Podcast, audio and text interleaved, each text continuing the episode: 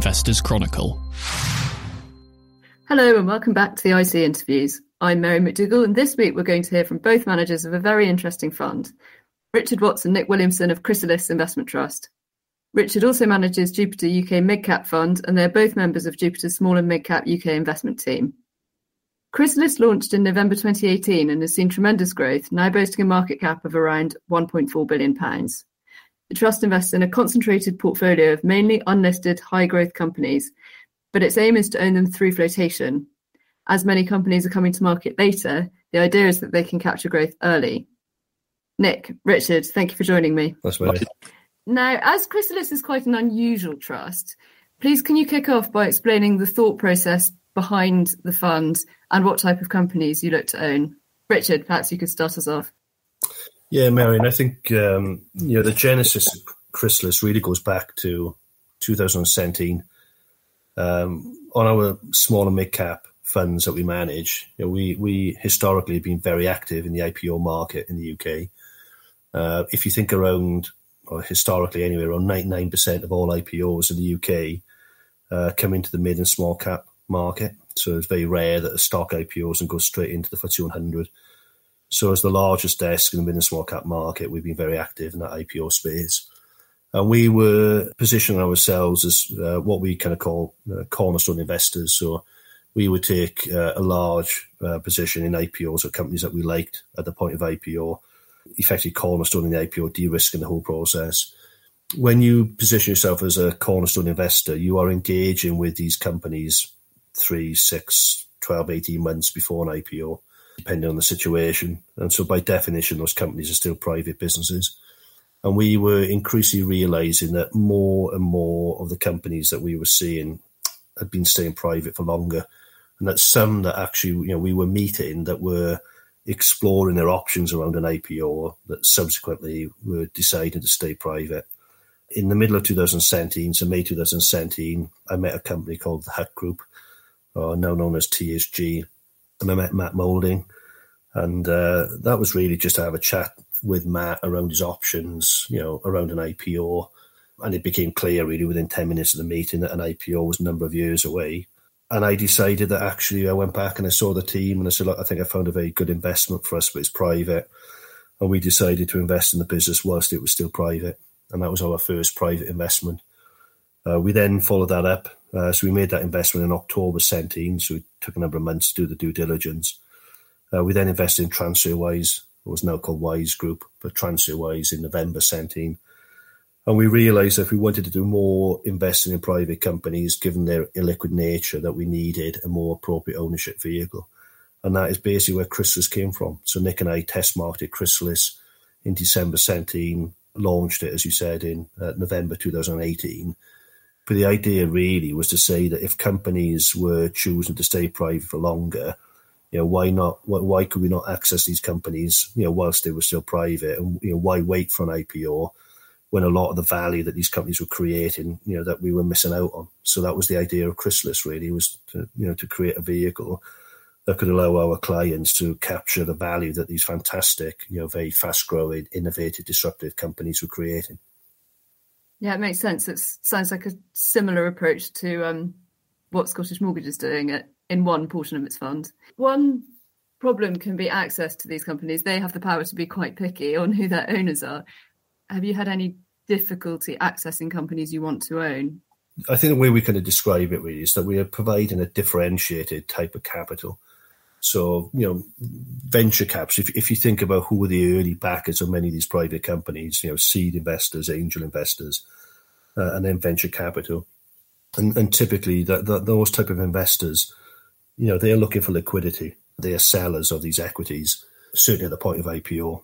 And as these companies are staying private for longer, that's a growing problem because, you know, they, they need liquidity. They've got finite length uh, of fund lives and so companies are looking to evolve their shareholder registers, you know, before an IPO. And there's a gap really for crossover investing. And, you've seen this uh, develop in the US, you know, with the likes of Wellington and Legg Mason, uh, you know, FMR, BlackRock, etc. That's just a different, you know, a differentiated, differentiated type of capital that is able to support companies whilst they are private, but also um, across, you know, through the IPO and into the public market. So we are very much seen as one of the leaders in the IPO space in the UK. And because we've now built up a vehicle that's got real scale in the private space in Chrysalis, so you know the market cap of Chrysalis now is you know around 1.4 billion pounds. So we've built up a real scale in that part of the market as well. So I, I think we are seen um, to be uh, very attractive to a number of entrepreneurs. We're definitely viewed as long-term investors. You know, if you look at the listed funds that we manage or the open-ended funds that invest in listed equities, you know, man, many of the companies in our portfolios, we've been in there since the very early days, you know, post an IPO. So I, I think we are seen to be um, very attractive, really, for entrepreneurs seeking, you know, new investors on their shareholder registers. So I'd say in terms of access to investments, you know, I think we've got a very attractive portfolio. You know, names like Klarna, uh, WeFox, obviously Wise Group, THG, you know, Starling Bank. You know, they absolutely tick the box as being being I think some of the most desirable private you know companies. Obviously, some of them have IPO'd now, but you know when we invested, they were private.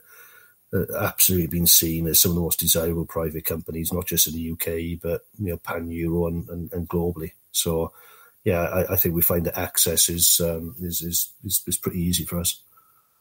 I, I might just add to that because I think the market has developed somewhat over the last few years, hasn't it, Richard? Because I think even when we started, I think there were a number of companies that we approached who kind of understood this whole idea of crossover and they, they got the idea and they thought, well, actually, I can align myself with a natural buyer of listed equity. And of course, the wider desk runs sort of £7 billion in that place where most IPOs occur. They, they understood the, the rationale for joining up. You know, and I think over the course of the last few years, more and more companies have begun to understand the power of that crossover investing. So more and more people are looking for this type of money. So I expect this area of the market will continue to uh, grow in importance. And I think that's really key because to get into names like Klarna or TransferWise or Starling, you, you kind of have to turn up and you can't just give them money because there's lots of capital out there. The private market is has got a lot of capital in it. What those guys are looking for and girls is a different type of money, money which they can use to help them develop the next stage of their business, and that might involve an IPO down the road. And so teaming up with somebody, you know, like us with Chrysalis and with wider desk products um, operating in different spaces like the listed market is very appealing. I want to ask some specific um, questions about companies later, but before I do that, you raised around 300 million in March. Have you deployed all of that? We've we've announced a number of investments since then. So uh, we've announced an investment in Smart Pension. Um, we've done. We've, we've announced an investment in Revolution um, in Revolution Beauty that we've done.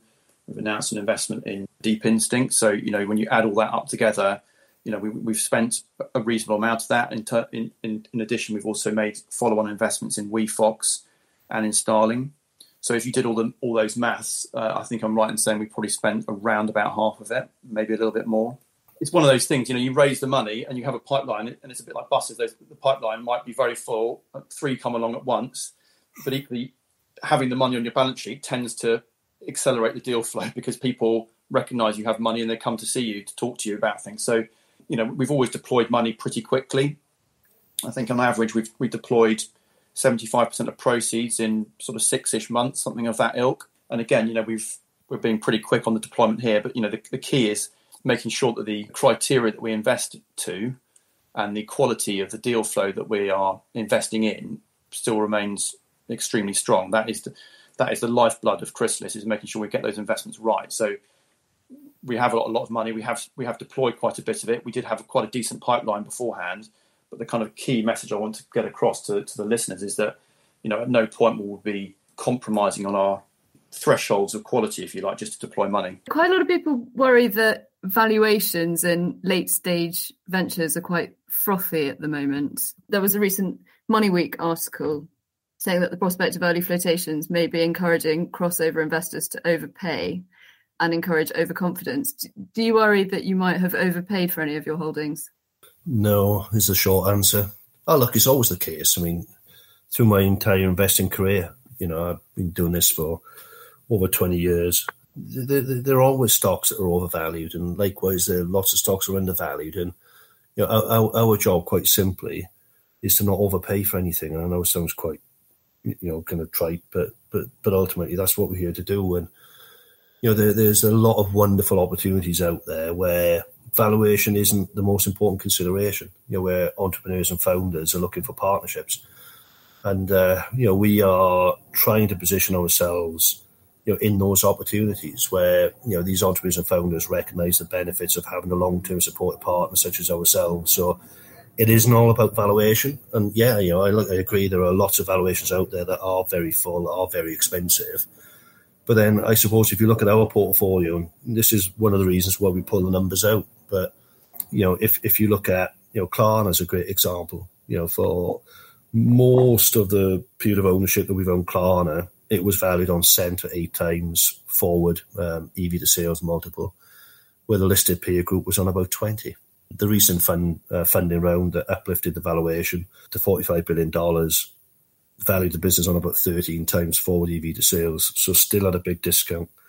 If you look at WeFox, trades at a huge discount versus the most obvious listed peers. If you look at Starling Bank, again, we've given, you know, we pulled all of these numbers out, but Starling Bank is a bank that's capable of generating significant profits, so in the, in, in the hundreds of millions of pounds, given the size of its balance sheet today. And that was last valued at 1.3 billion pounds. And so, so again, I think if you look at the portfolio that we've got, I actually think it looks attractively valued versus listed peers.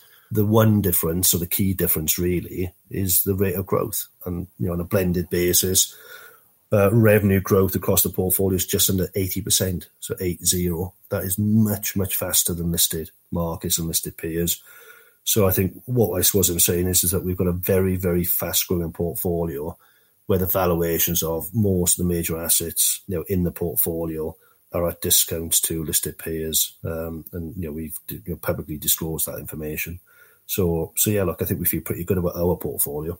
Right, and I think the other point of that is that we always value and we always benchmark against our listed market experience. So, it's not a bootstrapping exercise for us where you know one venture capitalist pays 100 the next one pays 200 or what have you and it, it, sort of moves up in a, in a, in a bootstrap example for us, it's about looking at the characteristics of each individual investment and, and using our experience, saying, well, if this was listed in the market, what would it be valued at? And applying that to the entry price such that we feel comfortable that as we go towards an exit, we're going to be on the right side of market multiples.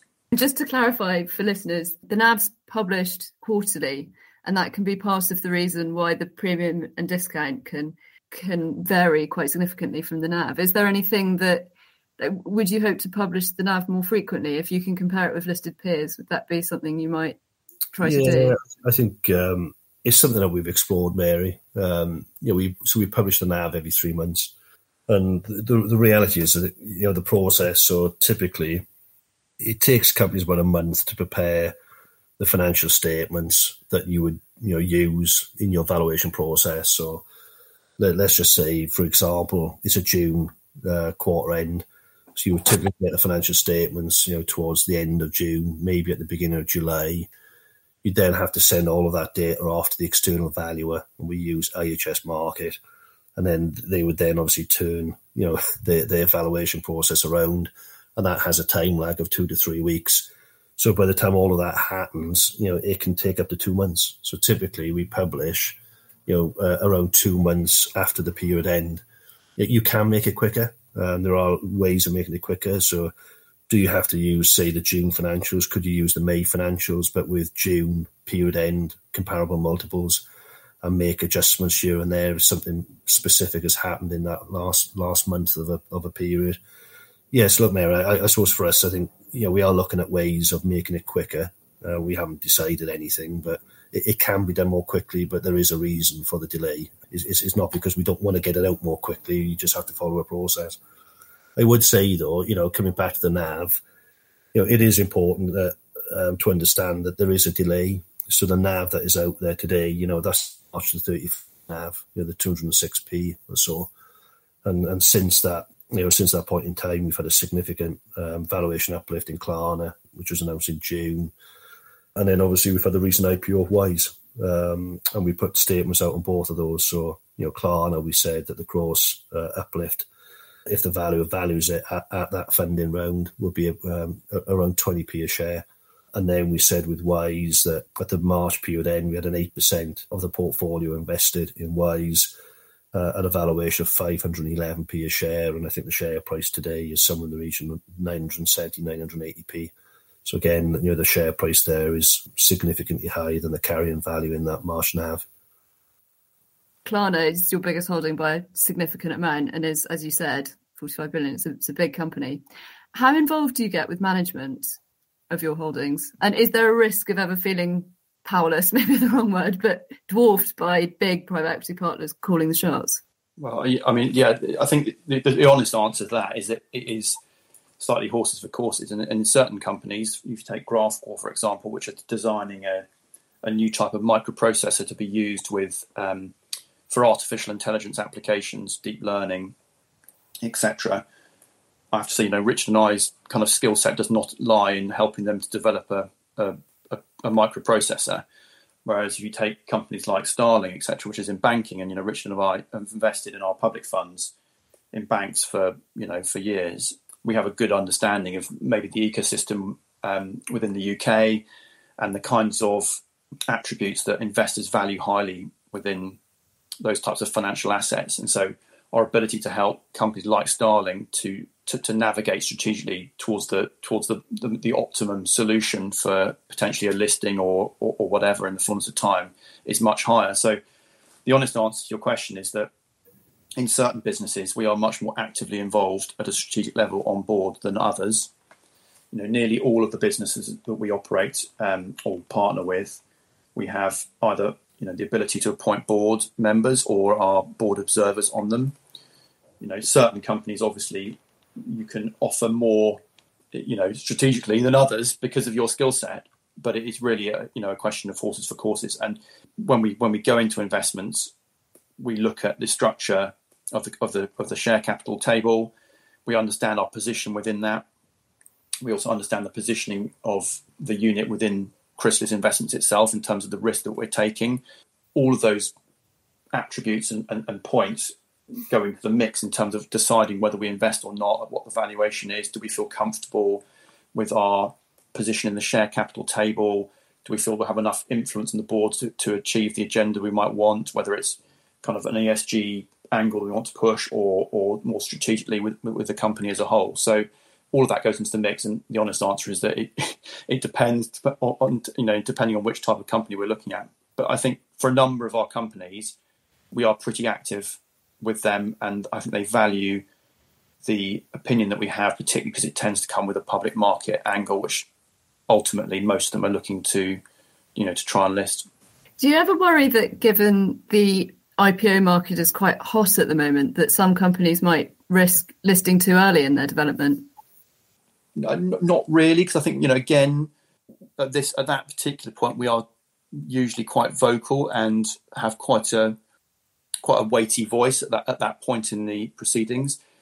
You know, and I think most most entrepreneurs recognise the right time to float their businesses. There can be pressure uh, on them to float earlier, and that pressure typically comes from venture capitalists or maybe private equity companies operating as a minority investor. So when we say private equity, obviously the, the you know majority buyout is the typical private equity structure, but a number of them have recognised that you know businesses like Klarna, for example, if they want to get involved with them, they'll have to accept a minority position. And as those units have got bigger and bigger, and as as companies have typically stayed private for longer, so those units have an opportunity to become bigger. Yes, there becomes a, sometimes a a drive by certain investors to to push for exit. You know, Chrysalis is set up to to make it agnostic between private and public ownership, specifically for that reason.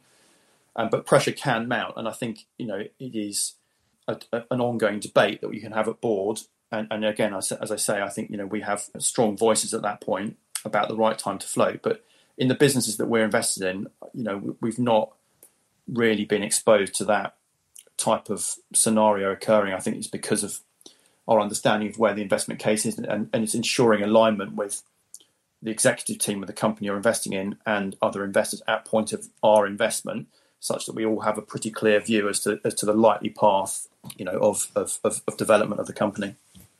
That's a good point. Um, how often is the next stage of development priced in, Richard? Just because I noticed when um, Lloyd's announced that they had bought Embark Group that that you put out a statement saying that that wouldn't affect the NAV. Is that often the next stage is sort of priced into to what you're buying? Uh, it depends, really. I suppose is the answer. So some something like a you know an embark, as we said, you know we we've had sight of that transaction for a number of months, really. So yeah, so that that was taken into account. You know, elsewhere, it, it depends. I suppose is the answer. So you know, the valuation uh, methodology typically is backward looking. So kind of, you know, trading 12 month financials, you know, tra- trading 12 month, you know, valuation metrics.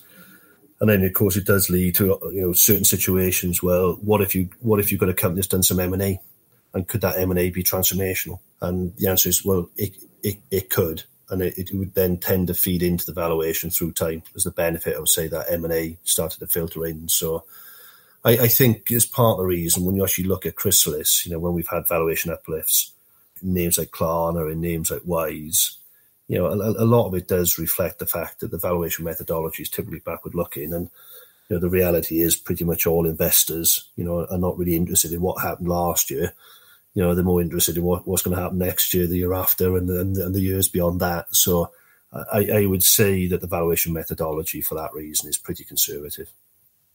And you might have some tailwinds from the the levers the government's been trying to pull recently. We've had the Hill review where they're sort of talking about relaxing listing rules and the investment big bang to encourage investment in private um, longer term assets. You released a statement saying you'd been engaging with them on that. Just wondering what your thoughts are and what what the substance of that those engagements are.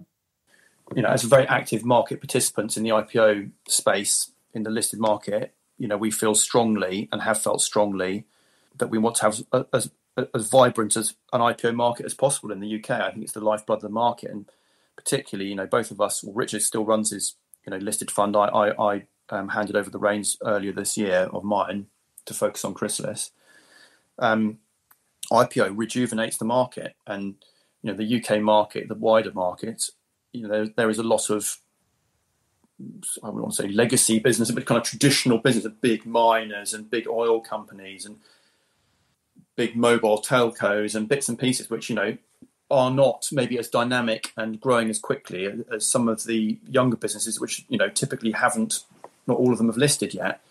Trying to encourage those types of businesses to list in London and give UK investors the opportunity to invest in them, you know, I think we feel very strongly um, about, you know, and I think when we look at things like, you know, so there's there's pros and cons to dual class listings, you know, some certain golden shares in certain points, uh, um, but I think for us it's about ensuring that entrepreneurs feel comfortable listing their businesses there and equally respecting corporate governance such that these things do have like for example, Golden Share, THG had one. You know that is time limited, such that um, that protection falls away within three years, so that you can have.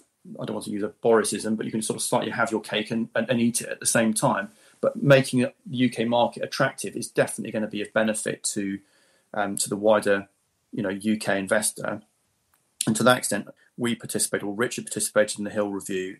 We have been discussing with government some of their views about particularly around listing and, and what should and shouldn't go ahead.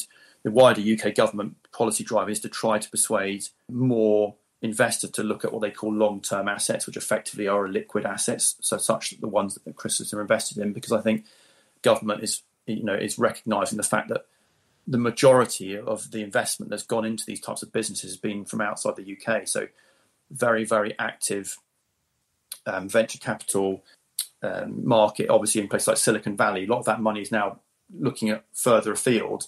And you know, it, just because you've got a, a, great business in the UK doesn't mean it won't be very big in the US as well. So a lot of these companies have, have moved overseas to, to look for opportunities outside America, and so the funding for a lot of British startups has come often from from from outside the UK. And I think the government is keen to try and keep that onshore, if you like. So we're, you know, we're not wa- waving the sort of jingoistic flag too aggressively, but I think you know we agree, and I think Chrysalis, you know, not only to be push the crossover angle, but I think the form of Chrysalis is really important because that gives individual investors, Mr. and Mrs. Smith, an opportunity to buy shares in Chrysalis and Chrysalis has the key to unlock some of these investments in big companies. It allowed Mr. and Mrs. Smith to own a bit of Starling Bank or a bit of Wise before it was listed, or you know a bit of Featurespace. And these are assets you you know unless you're very privileged and have a family office with millions of pounds being run for you, it's very very hard to get into these types of investment. And so being able to open up and offer these investments is what Chrysalis is all about. And I think what the government is looking at now is trying to make it easier for people to invest in these asset classes, you know, more widely. And I think, you know, generally we are pretty supportive of that. We think it's fair. Richard, do you have any tips for investors on how you could spot if an IPO is going to do well or not? Oh yeah, I, I think um, I'll, I'll look. Look, I, I, think for us, you know, the the IPOs that uh, over the years have done very very well for us. Um, you know, like mids and smalls. You know, we we want to invest in companies that are growing quickly, that have the capacity to continue to grow strongly what you find or tend to find with the stock market is, you know, they always it, it always fades the rate of growth too quickly. So you need to find businesses that have you know some kind of sustainable competitive advantage, whether it's you know their unit economics or whether it's the the IP around their product or service, but but something that gives a sustainable competitive advantage that allows a business to carry on growing more quickly than people anticipate or expect. And typically, when we've invested successfully, you know, through through IPOs and private businesses, it's the sustained rate of growth that has really driven uh, outsized investment returns. So, yeah, and we've seen it years ago. I always remember looking at you know Rightmove years ago um, when, when we invested in that business at IPO, exactly the same.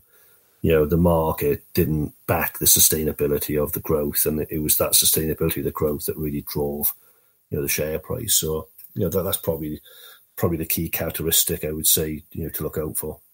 Now, I want to ask some specific questions about companies.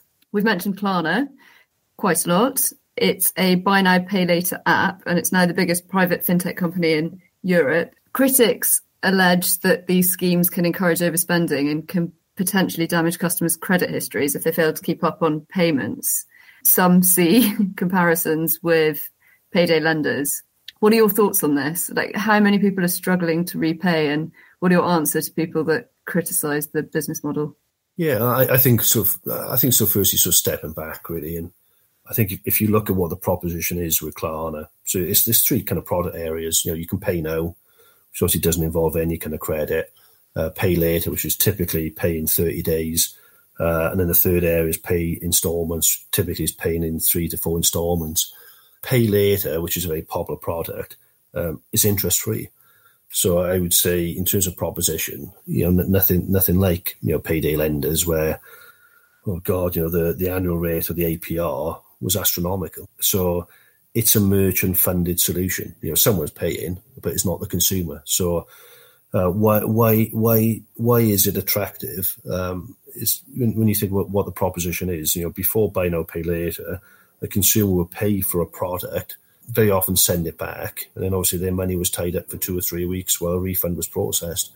So I would say, in terms of you know what Klarna is doing or buy now pay later is doing, is actually solving a re- very real problem for many people. Is that you know many people with uh, I suppose lower incomes couldn't afford to have their money tied up for two to three weeks. So I think there's a big sort of you know social value really to what the product is doing. The fact it's interest free and it's merchant funded, so again you know it's very very cost effective. When we looked at Klarna specifically, I think this really comes down to you know suitability and affordability. You know when you're extending credit effectively to customers, you know are you doing it in a you know ethical, sustainable way? And at the end of the day, you know we've Nick and I over our careers we've invested in lots of lending businesses, and um, there's nothing wrong with credit. I think we've got to be clear on that but it has to be extended in a you know ethical and sustainable manner. And when we looked at Klarna, that was a big emphasis in our due diligence process.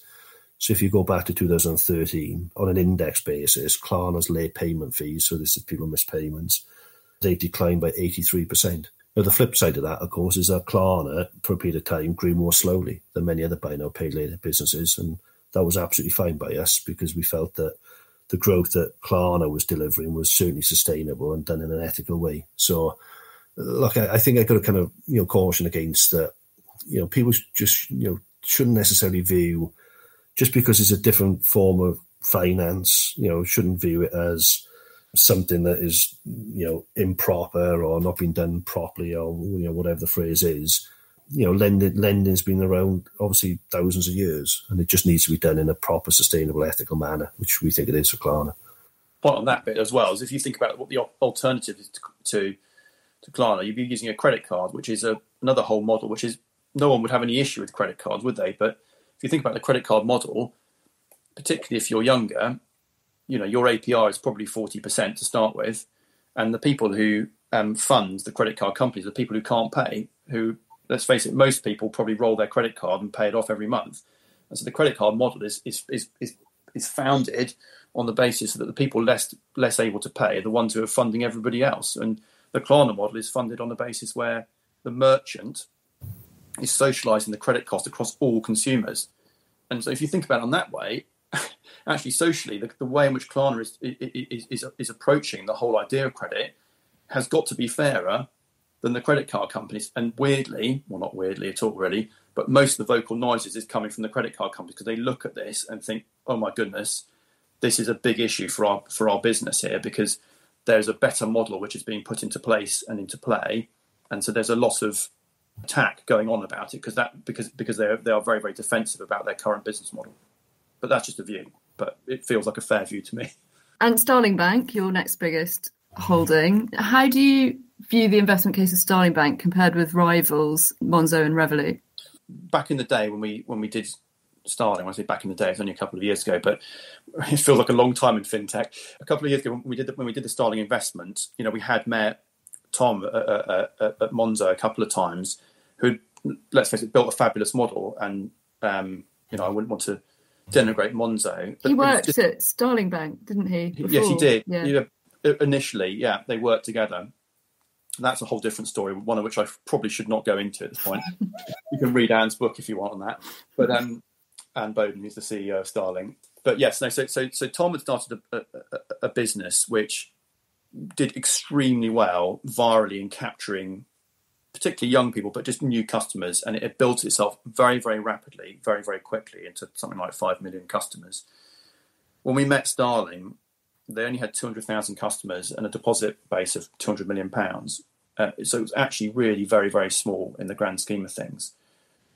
And I think when we met the two, and actually was, it was talked about in the FT at the weekend, what was very clear was that one was run by a very enterprising entrepreneur. The other was run by, well, again, another uh, another good entrepreneur, but one with with a lot of banking experience. And so when you talked through the Starling model, it was in terms that we understood as bank investors, in terms of tier one ratios, in terms of you know risk weighted assets, all these sorts of things. So, so we could see a very clear way when you look at the unit economics of Starling, which did have a slightly different demographic and thus a high unit economic potential we could see a very clear route to how you monetize that business and bring it to profitability. Whereas I think Monzo, to be fair, at that point in time was all just about growing, and it was slightly like when things when we got loads of customers, we'll then sort of work out how to monetize that customer base.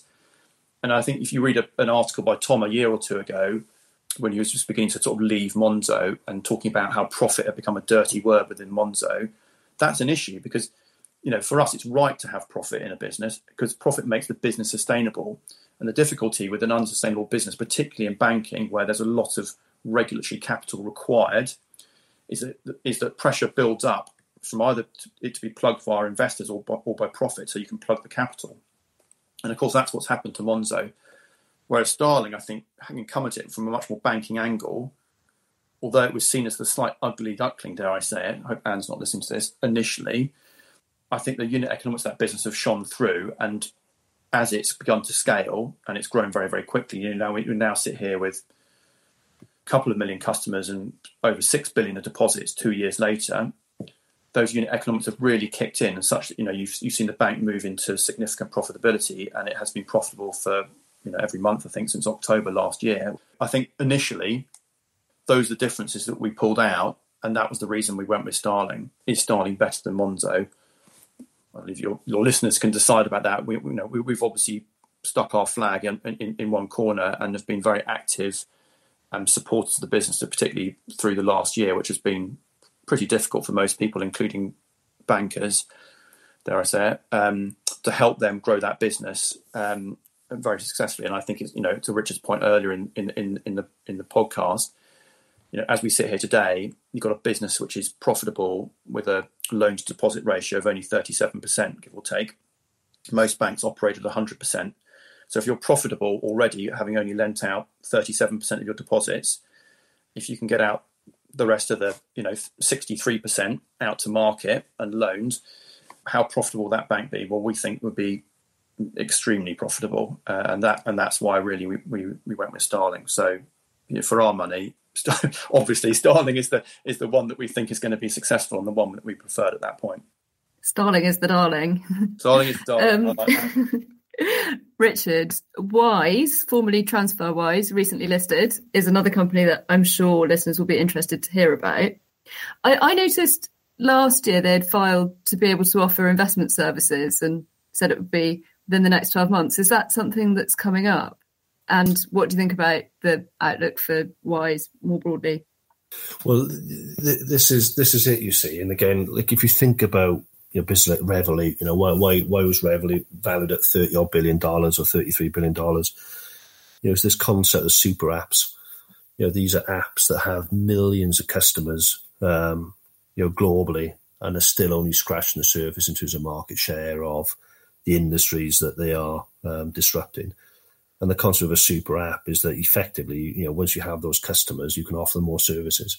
You know, so look, I can't comment too specifically on, on Wise, but you know, the reality is they've got a very loyal, fast growing customer base globally. And this is a business that is built, you know, the whole culture of the company is, is, is disruption and actually offering customers a great service at a very low cost. Part of the reason when you think about valuations in this area is why these companies command you know massive valuations because if you look at what Wise are doing, I think in the retail market, their market share I think it's probably less than 2%, you know, globally, where they are charging on average 60 basis points fees, 0.6% fee. Whereas if you transferred money abroad using one of the high street banks, you know, by the time you pay a fixed fee and you get, um, you know, you get a, an exchange rate that obviously isn't the spot rate, you know, so there's a embedded fee built into that exchange rate as well. You know, the fee from a bank could be anywhere between three and seven percent. So, you know, that 0.6% is massively more compelling. And you also get great service because 35% of money that's transferred anywhere around the world is instantaneous. So it could take days for your bank. You can offer that kind of service proposition in lots of other verticals as well. So, yeah, you know, and obviously people recognize this. So that, that's why these businesses trade at big valuation multiples. It's almost the option value of what, you know, what can they do next? Yeah, so so I'd say for Wise, you know, it's a great example of why we wanted to invest in private companies. When we first invested in, well, what was called TransferWise back then was in November 2017, and you know I can say it now because it's public. But we invested in a business, you know, the business then at a valuation of one point uh, six six five billion dollars. But you're not going to tell me when I'm going to be able to buy Chrysalis on Wise. um, another another company that's come to market quite recently, um, or towards the end of last year, was the Hut Group, which is quite interesting. There was lots of um, excitement around it, and the share price went up. And it looks like now it's come back down again to around its float price. What's Nick? What's what's gone on there, and what, what's your outlook for the company? Yeah, I, I, think you know. Look, I suppose the try answer to that is that nothing always goes up in you know markets don't always go up in a straight line, and I think you know to Richard's um, comments earlier that I think you know sometimes um, markets can be a bit short sighted in terms of the longevity of growth and, and, and, the runway that it affords. So you know for, for, for the for the Hut Group particularly, um, you know we were delighted when they when they listed it you know at 500 p. That that represented a very very good return for us on our initial investment. We're at 600p now, which is an even better return on our investment. Yes, it did touch nearly eight 800p, and it and it's tracked back a bit. But you know, for us again, you know, we have the option to to um, retain um, um, listed equity once they float from our, from our portfolio, or we can sell it. And you know, we did sell a little bit. Um, um, uh, back end of last year when the shares went up to a, you know getting towards those highs. We actually bought a bit back um, when they when they made their recent acquisitions and, and, and, share placing. You know, for us, this is a journey where we see considerable upside from the um, the rollout of Ingenuity uh, it, to, to, new customers, and also significant upside from the M and A opportunities surrounding beauty and, and, and nutrition. So, you know, our hope and our expectation is that you know the, the shares will continue to perform well over you know a multiple period, and if we feel that that is not the case, then you know we obviously wouldn't be holding them within the within the portfolio at the moment. So you know sometimes it takes a bit of time to get where you want to go to, and you know we we still feel comfortable that we're on that right track. Great. Well, thank you so much for coming on. I'm afraid that's all we've got time for, but I really appreciate your time. It's really interesting. Yeah, Thank you. Thanks for me. Yeah, thank you. Thank you. Hey, it's Danny Pellegrino from Everything Iconic. Ready to upgrade your style game without blowing your budget? Check out Quince. They've got all the good stuff shirts and polos, activewear, and fine leather goods, all at 50 to 80% less than other high end brands. And the best part? They're all about safe, ethical, and responsible manufacturing. Get that luxury vibe without the luxury price tag. Hit up quince.com slash upgrade for free shipping and 365 day returns on your next order. That's quince.com slash upgrade.